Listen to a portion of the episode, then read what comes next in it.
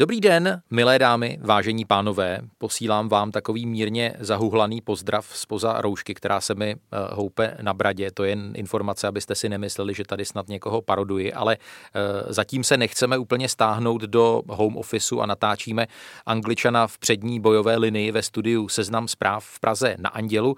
Co dnes v našem podcastu probereme po úvodních zápasech nové sezóny Premier League? Liverpool dostal doma tři góly, ale stejně vyhrál. Leeds ukázal, že nebude do počtu. Jose Mourinho poprvé za 19 let své kariéry prohrál v úvodním ligovém kole nové sezóny. Své hráče označil za lenochy. A kapitán West Hamu Mark Noble kritizoval přestupní politiku vedení. Projde mu to?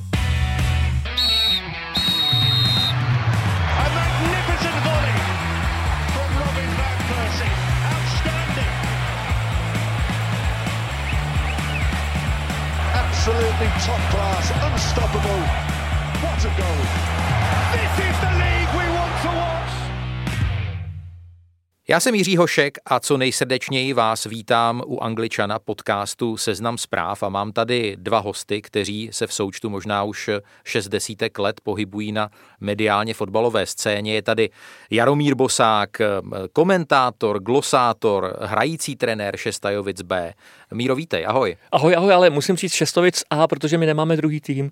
Fakt jo. jo, jo. Promiň, já jsem tě degradoval, no tak eh, to se omlouvám samozřejmě, ale co není, může být. Já myslím, že eh, tvoje jméno musí být určitě magnet a samozřejmě i další věci jsou velmi milé na Šestajovicích. No a eh, do počtu tady není rozhodně Luděk Mádl, fotbalový expert seznam zpráv a čestný předseda Světového kongresu Ujgurů, to pro fanoušky Slávy. A to si samozřejmě vymýšlím.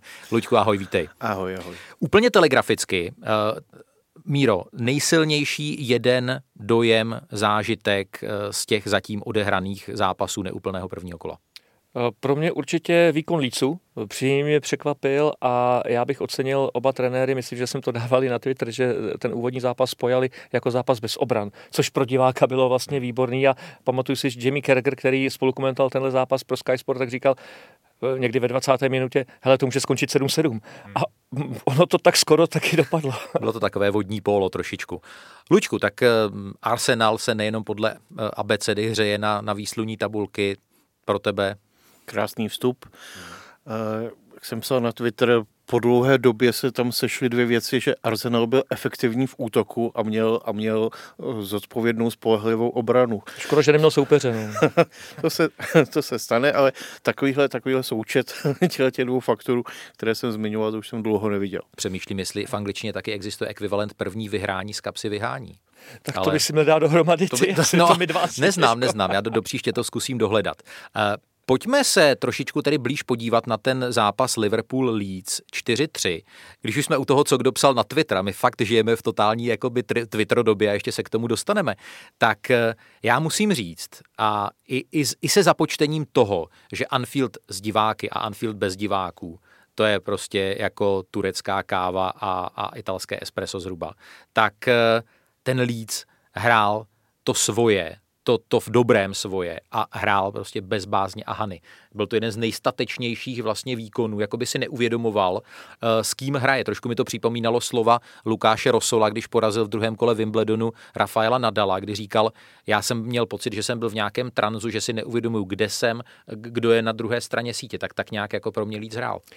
Já si myslím, že byli skvěle připraveni uh, takticky ve smyslu, jak si poradit uh, s hrou Liverpoolu někde kolem půlící čáry, ještě do 30 metrů, fakt, že v obraně to trošku skřípalo. Na druhé straně dokážeš dát na Nefieldu tři góly.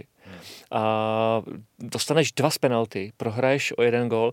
A, takže já si dovedu představit, že borci Lícu byli vlastně zklamáni po tom zápase. Jo, hmm. každý čekal, že to bude 3-0, 4-0, 5-1 možná, a, ale uh, bojovali velmi statečně. Hráli fotbal do nohy, Mají na to fotbalisty. Mně se strašně líbil Elder Košta. Myslím si, že potom klukovi půjdou hra, uh, skauti manažeři velkých klubů za nějakou dobu, jestli udrží výkonnost. A uh, myslím, že se hodně odrazilo sebevědomí uh, z toho, co předváděli ve druhé lize. Vyhrávali. Oni prostě prohráli dva zápasy snad za rok. A, a měl jsem pocit, že si to sebou nesou i do Premier League s tím, že no a co, no tak je tady nějaký Liverpool.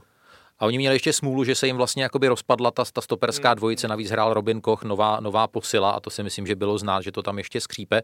Luďku, tam jestli se nepletu, námi několikrát v Angličanovi zmiňovaný Marcelo Bielsa eh, se stal snad nejstarším trenérským nováčkem v Premier League, je tomu tak? Myslím, že druhý Nebo nejstarší. Bielsovi, Bielsovi 65 a Dick Advokát, když, když začínal, tak, eh, tak to bylo 67. Aha. Tak, ale, ale je to samozřejmě velice, velice nezvyklé v, tom, v tomhle věku začínat.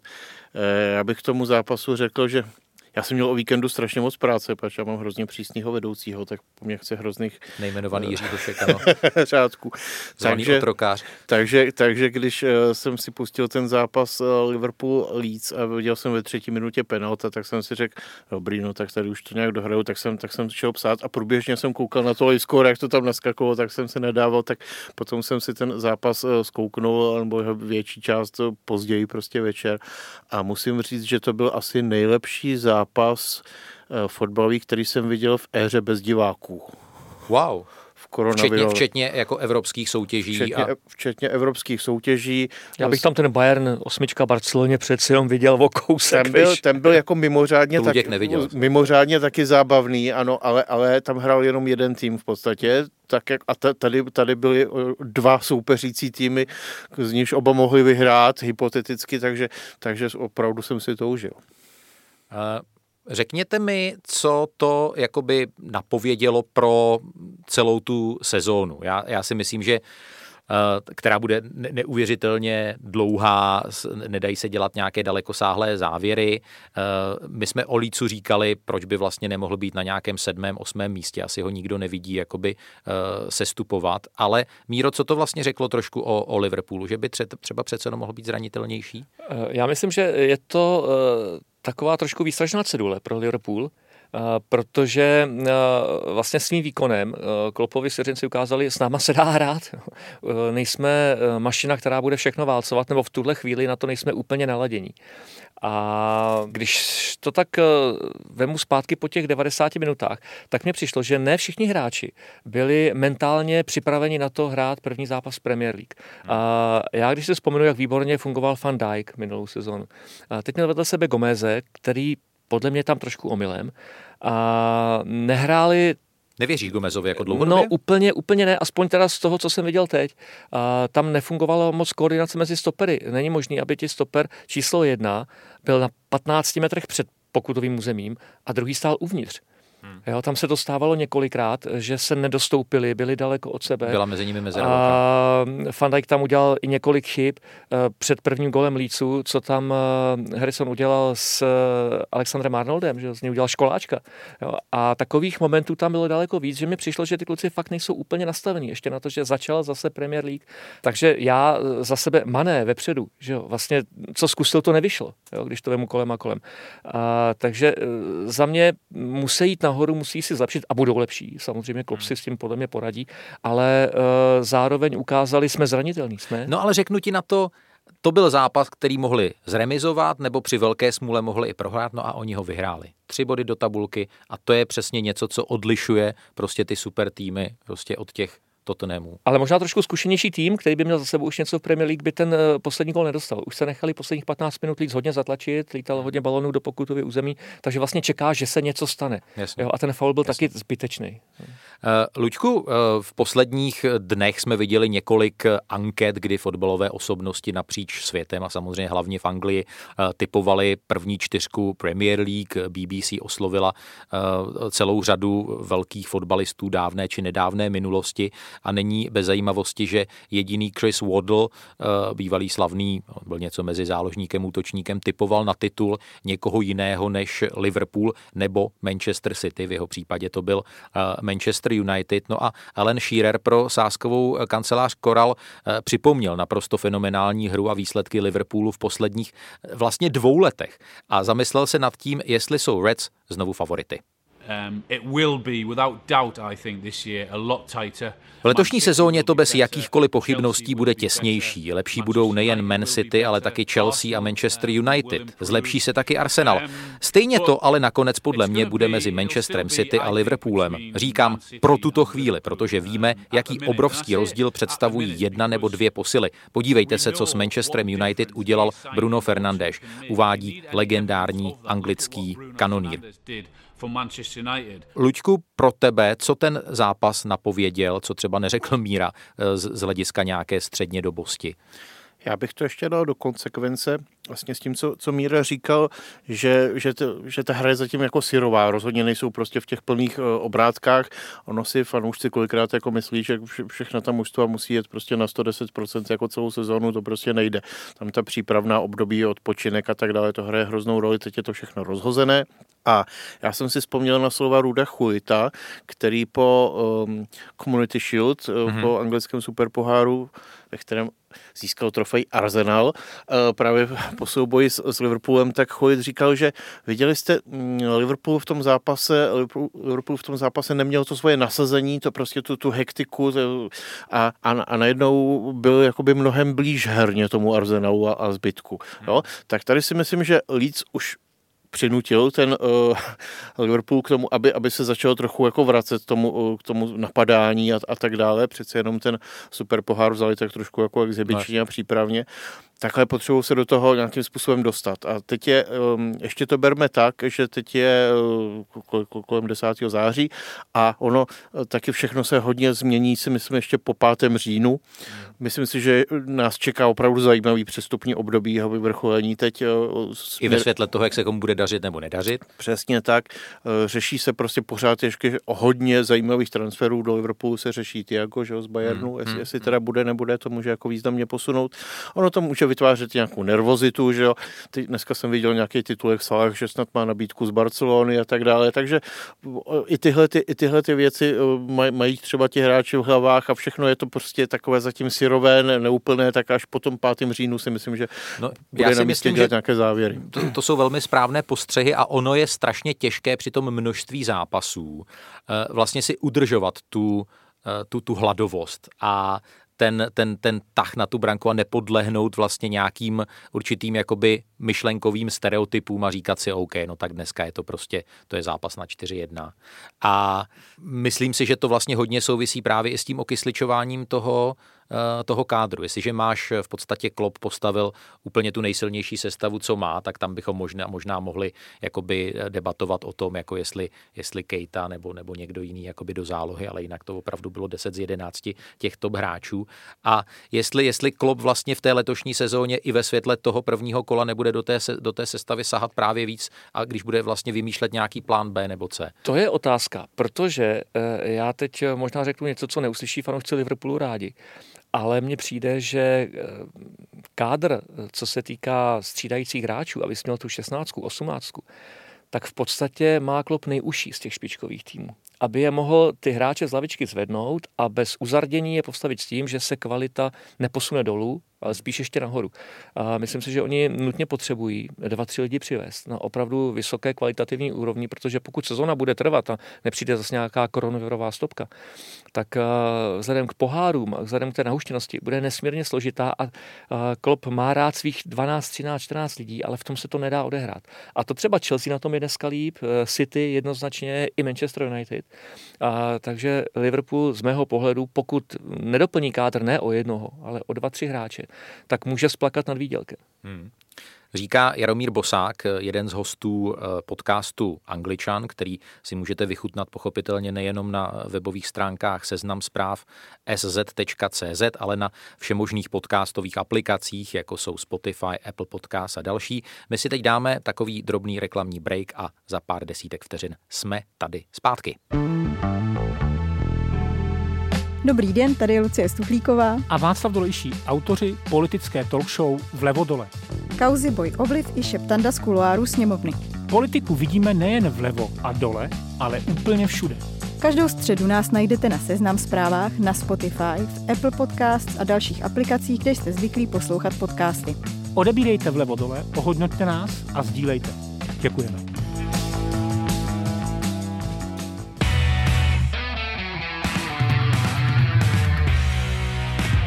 Je s vámi Angličan, fotbalový podcast Seznam zpráv. Máme za sebou nedohrané první kolo Premier League. Víme, že oba manchesterské kluby naskočí kvůli svému postupu v evropských soutěžích do anglické ligy až o něco později.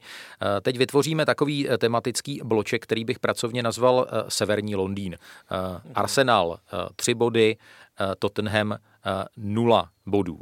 U Arsenalu se to plus minus čekalo, začínal na hřišti Fulemu, dal velmi rychle vedoucí gól, ale vlastně hrál v sestavě s úplně novým stoperem, který se ukázal tedy v tom prvním zápase ve výborném světle a je nutno říct, že vlastně hodně držel tu rozehrávku, Luďku. Ten Gabriel hrál skvěle, trenér Arteta ho po utkání velmi chválil i v té konsekvenci, že vlastně Gabriel půl roku nehrál fotbal. Hmm. Takže vzhledem k tomu ten, ten výkon byl úplně výborný, navíc dal i gol po standardní situaci, myslím, takže, takže to byla premiéra famózní. E, těšíme se mi fanoušci Arsenalu, až se objeví e, v rotaci hráčů i třeba i další francouz Saliba, který zatím ještě se tam neobjevil, to je velký talent zase Netien, tak eh, já doufám, že, že půjde Arsenal v tomhle ohledu nahoru, zatím ten první, první signál byl pozitivní, ale taky se nám může časem uzdravit David Luiz a tím se to možná se trošku zkomplikuje. Jinak si myslím, že teď Arsenal má hlavní problém v tom, že má asi 40 hráčů a potřeba by ten kádr trochu zúžit a on ty, některé naše fotbalisti, fotbalisty s jejich obrovskými platy nikdo moc nechce a to nemluvím jenom o Mesutu Ezulovi. No, vypadá to, že prodáváte na jaře eh, při zranění Berndalena vynikajícího Emiliana Martíneze. Jak tohle vnímáš? Prostě je třeba odlehčit eh, eh, tomu, tomu platovému rozpočtu, třeba vydělat nějaké peníze Tady si myslím, že hraje, eh, hrajou roli dva faktory. Jeden z nich asi je ten, že bylo třeba takhle za sebe, samozřejmě bych byl nejradši, kdybychom měli dvojici Leno Martinez, Jasně. ale to Martinezovi už je 28 let a on je prostě jako zjevně chce chytat někde.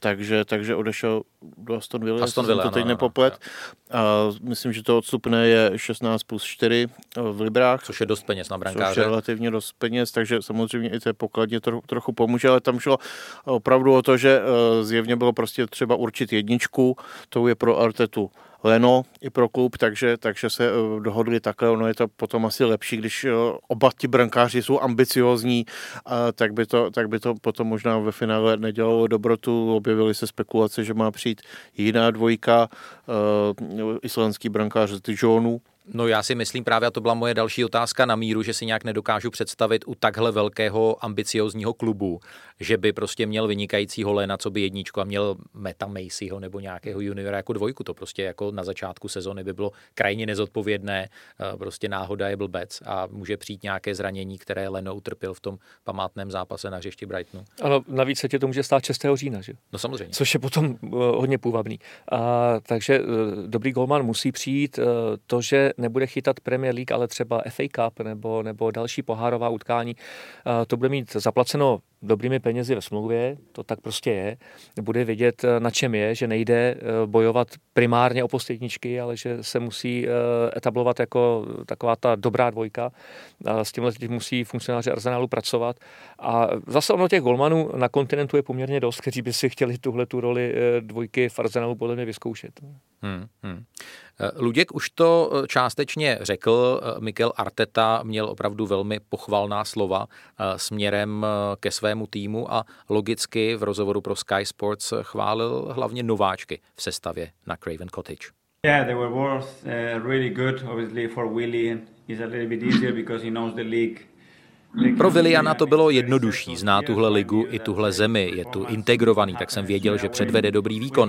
Pro Gabriela to byla opravdu velká výzva. Nehrál 6 měsíců žádný soutěžní zápas a zahrál skvěle, říká Mikel Arteta. Gabriela jsme probrali. Teď pojďme k Vilianovi. Já si myslím, že to opravdu může být míro jeden z tradeů tohoto léta. To je prostě hotový hráč, i když už je to, jestli se nepletu, třicátník.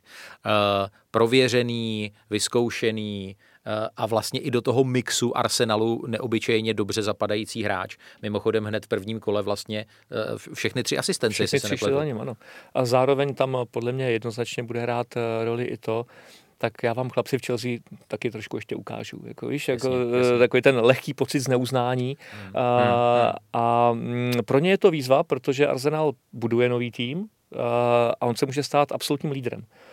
Kolem něj se to teď bude točit. Ne, že Willian bude někoho doplňovat, jak to teď bylo v posledních eh, měsících na Stamford Bridge, ale já budu ten, kdo bude určovat, co se bude hrát, jak se bude hrát, kdy se to bude hrát, eh, jak se kopne standardka. A to tomu hráči mm, eh, velmi pomůže. Eh, Ještě si bude o něco víc věřit a schopnosti na to má, což dokázal. Na druhou stranu, já zas bych fanoušky Arsenalu držel trošku při zemi, i tady Luďka, protože skutečně to byl zápas, kde pořadatelé nezajistili účast soupeře moc, protože Fulham hrál tragický fotbal z mýho pohledu. Oni se sice snažili nehrát dlouhé nakopávané míče, tak jak by člověk čekal od týmu eh, z Championship. Eh, Chtěli hrát kombinačně, ale oni to hráli ve stoje. Oni došli někam na 20 metrů a pak nevěděli, co s tím. Eh, Velmi jednoduché pro obranu Arsenalu. Oni nemuseli moc běhat. Poradili si v podstatě se vším. A ta bezradnost, ta z kluků z Fulhamu doslova čišela. To, oni nevěděli, co, co mají hrát, protože nejsou tak technicky dokonalí, nejsou tak zvyklí na mm, kombinaci na 3 na 4 metry, na rychlou kombinaci, která by přinesla nějaký posun. A e, v podstatě mm, byli, byli bezbraní, byli, byli nešťastní. Pro tebe, Takže, pro tebe kandidát, eh, je to brzo se no, Fulham, ale obávám se, asi se k tomu ještě dostaneme, že třeba i West Ham se v tom prvním kole ukázal, takže bude koukat hlavně dolů.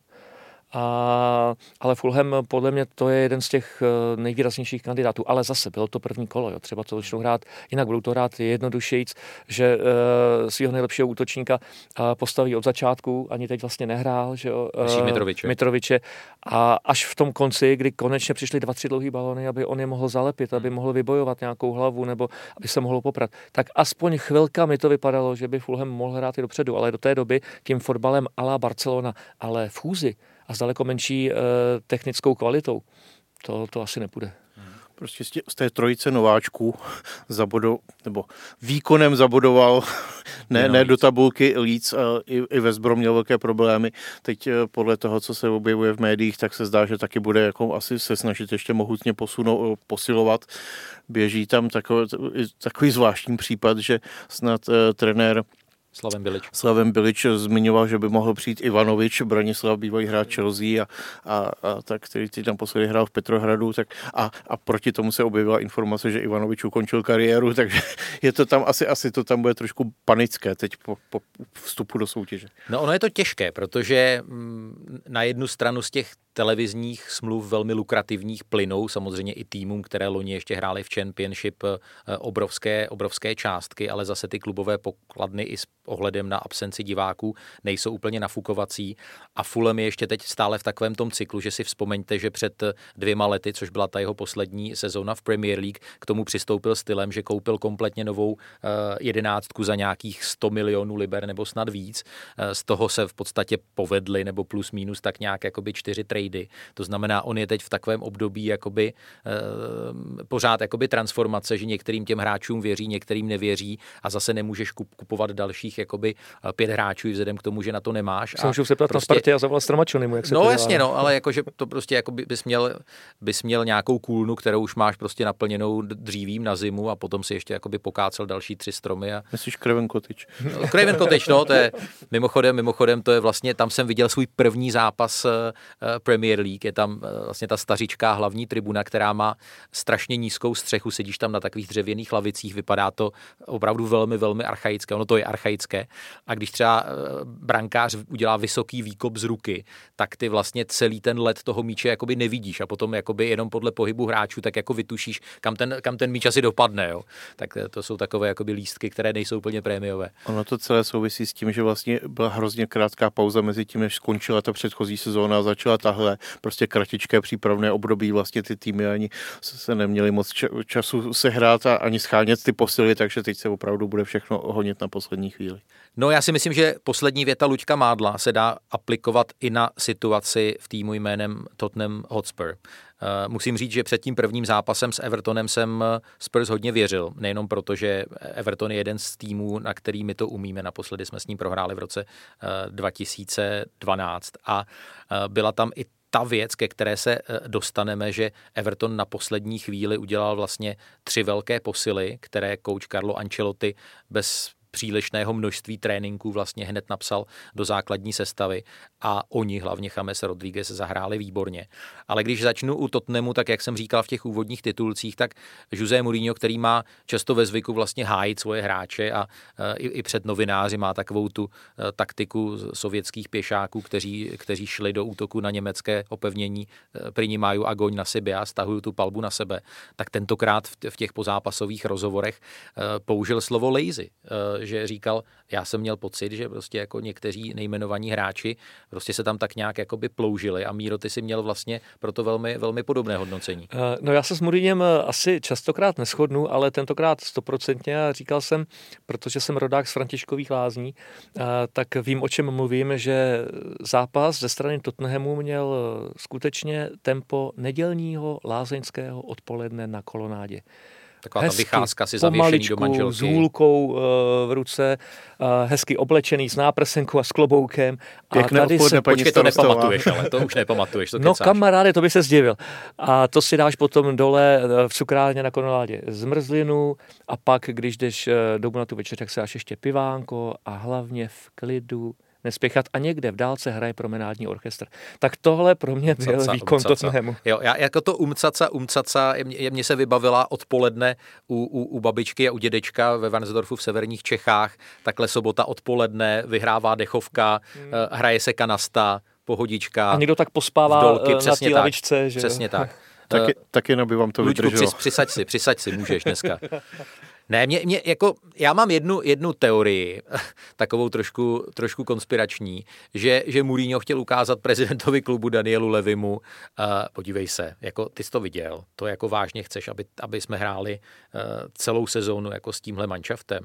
Já potřebuju levého obránce, potřebuji ještě jednoho záložníka a potřebuju hlavně toho backup strikera. Prostě není možné, aby ten Harry byl jediný útočník, kterého uh, můžu, můžu poslat do hry. Uh, pořád eh, ze zákulisí přicházejí takové zvěsti, jako jestli se nejedná s Realem Madrid o, o, o hostování pro Gareta Bale'a, kdyby si vlastně oba kluby sdíleli 50-50 ty enormní náklady na Baleův plat.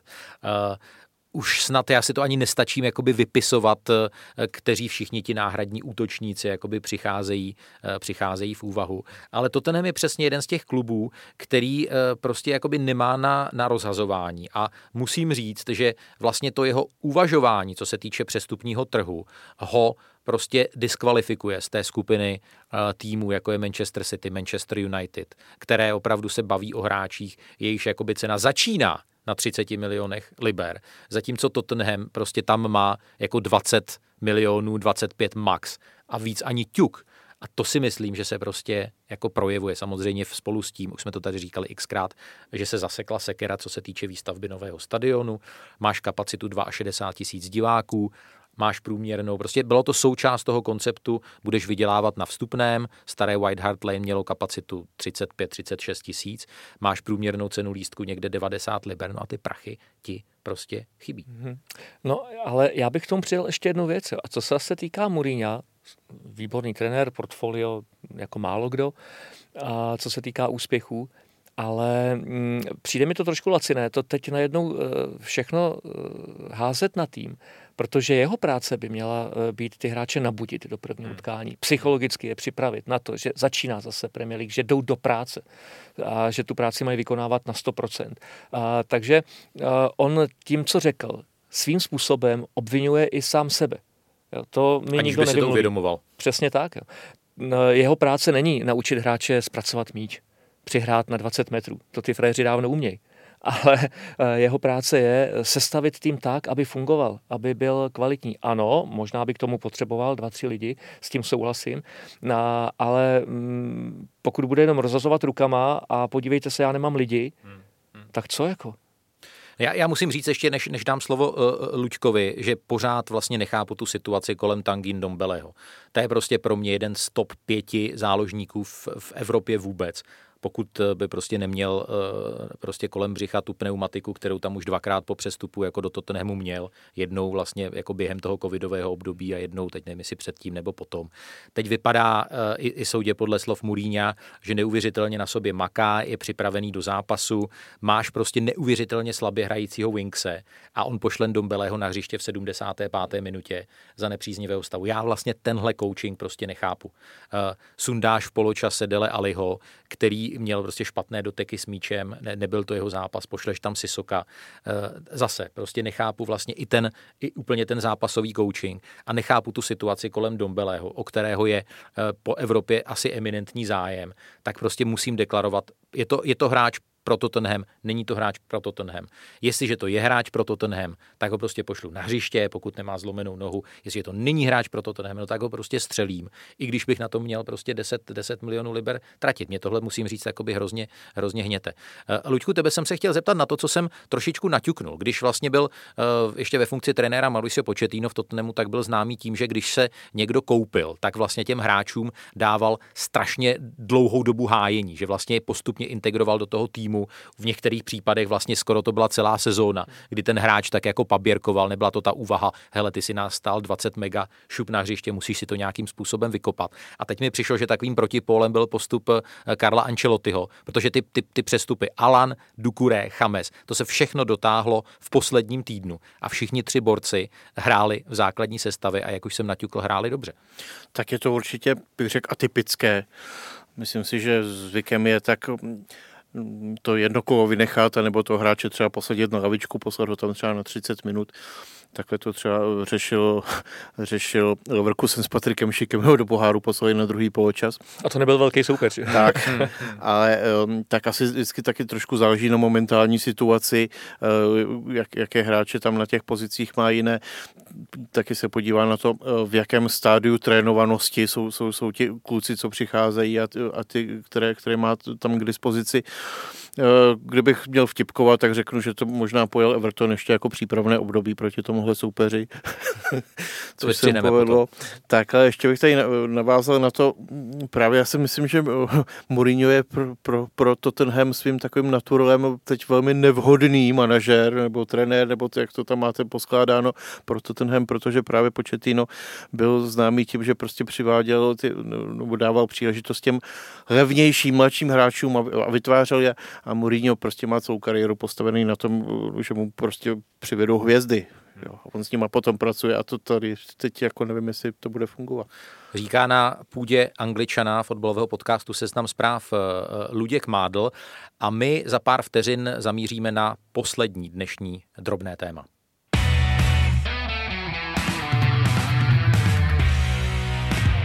Anglii trošičku stranou eh, toho hlavního mediálního zájmu o fotbal bubla aféra kolem prodeje v Česku málo známého, leč velmi talentovaného hráče Gradyho Diangany z West Hamu United do West Bromiče. A ta aféra spočívá v tom, že tenhle trade otevřeně kritizoval eh, kapitán kladivářů Mark Noble na dnes už několikrát zmiňovaném Twitteru, kam eh, všichni z nás dost často přispíváme. A uh, on to opravdu si jako nenechal, nenechal, nenechal líbit. Uh, trenér David Moyes popřel, že by ta celá záležitost vyvolala v kabině nějaký neklid, ale uh, Graham Sunes pro Sky Sports Noblovo počínání, musím říct, dost ostře skritizoval. My opinion, Mark Noble let him down. Eight days ago, he's thrown a hand grenade into the mix. Spochybnil, když ne kouče, tak lidi ještě na vyšších patrech hierarchie, kteří přijali tohle rozhodnutí prodat mladého hráče West Bromu. Ví Noble něco o klubové pokladně, že něco takového říká? Jestli si něco takového myslí, měl si to nechat pro sebe. Tohle snažení West Hamu opravdu nepomohlo, říká Graham Sunes se svým nezaměnitelným skotským přízvukem. Co, co na tohle všechno říká eh, Jaromír Bosák? Já souhlasím eh, se Sunesem eh, v tom, že ta věc neměla být řešena veřejně, ale zároveň si myslím, že proč by taková klubová legenda, jako Noble je pro Ham, nemohla jít za trenérem a promluvit se s ním mezi čtyřma očima, ale mělo to zůstat interně v kabině a dověděl by se důvody, proč se ty věci dějou. Na druhé straně by se pak eh, Mojes mohl zeptat Nobla, a ty počítáš s tím, že ti přijdou peníze 14. na účet. Potřebujeme. Eh, dostali jsme za něj 20 milionů liber, jestli se ne, nepletu. Hmm, hmm. A, takže mm, jsou to spojité nádoby, ale myslím si, že nikdy, nikdy klubu neprospívá. A ostatně ani těm hráčům ne, a, když něco řeší veřejně bez toho, že by to projednali v klubu nejdřív. A, může se stát, že se povede spor alá Messi a pak už je to vlastně jedno, jestli se to řeší veřejně nebo, nebo na všech sociálních sítích. Ale tohle je tak vyloženě interní věc toho klubu. Někdo rozhodl o tom prodeji, má to asi spočítáno, ví, proč toho kluka prodává. Jestli je to dobře nebo špatně, je otázka. Ukáže Mohl, čas, no. Je fakt, že on na tom hostování v minulé sezóně hrál velmi dobře, dal 8 gólů, tak eh, chápu, že klub, který ho tam měl, si ho chce nechat, protože se ukázal ve vynikajícím světle, tak ho zaplatí. A není to malá částka za tohoto fotbalistu. Jo. Na, mě, na mě to působí strašně zvláštním dojmem, protože Mark Noble to je jeden z nej, služebně nejstarších hráčů v Premier League. Eh, v Premier League jedna ze základních věcí je prostě naučit se pravidlo chování na sociálních sítích. Víme dobře, to je opravdu země, kde se můžeš dostat jako jednou větou do neuvěřitelného maléru. A právě jako na mě to trošku působí dojmem, jako že Noble uh, jednak možná nějakou tuhle tu komunikaci jakoby vyzkoušel a že to jakoby nezafungovalo nebo že neslyšel nějaké uspokojivé odpovědi a ještě to na mě působí dojmem, že měl vlastně k tomu Dianganovi nějaký osobní velmi vřelý vztah, možná, že nad ním měl nějaký takový jakoby držel, držel uh, ochranou ruku.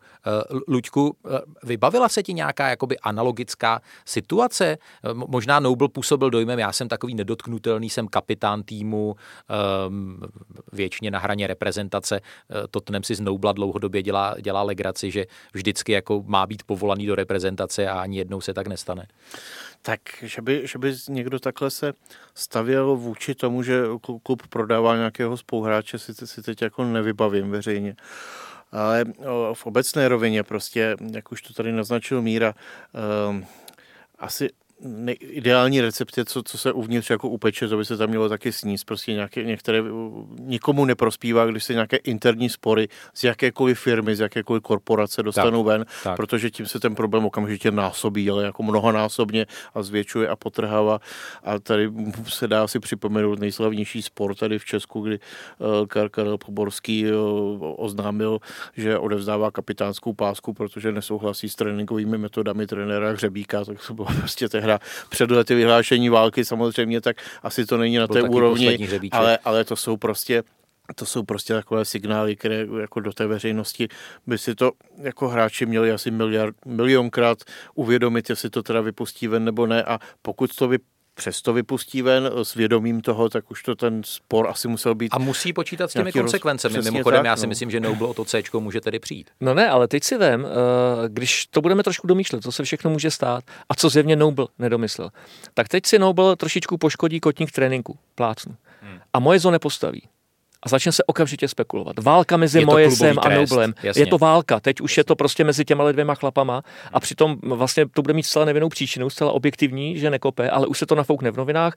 Budou se uh, na reakce uh, vyptávat novináři lidí, kteří s tím nemají moc co dočinění a bude se hledat reakce na něco, co se nestalo ale poroste to, bude to mít svůj vlastní život a může to ovzduší v tom klubu velmi pokazit, přiotrávit a ty věci přestanou fungovat. Protože najednou se i ty spoluhráči začnou buď stavit na stranu Mojese anebo Noubla, anebo začnou přemýšlet o tom, co se napsalo a jaký e, význam to může mít pro ně samotné a teď nebude hrát Noble a někdo jiný a já budu hrát teda tím pádem konečně a to fakt e, není začátek dobré etapy.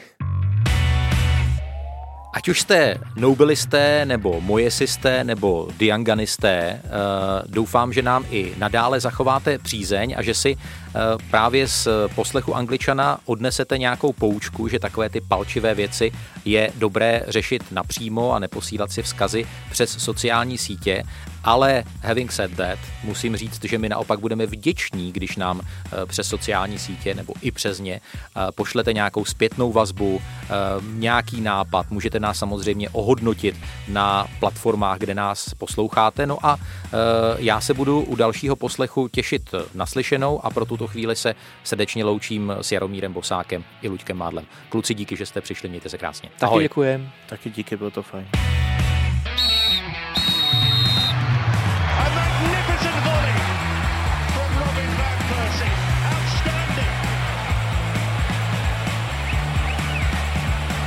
absolutely top class, unstoppable. What a goal! This is the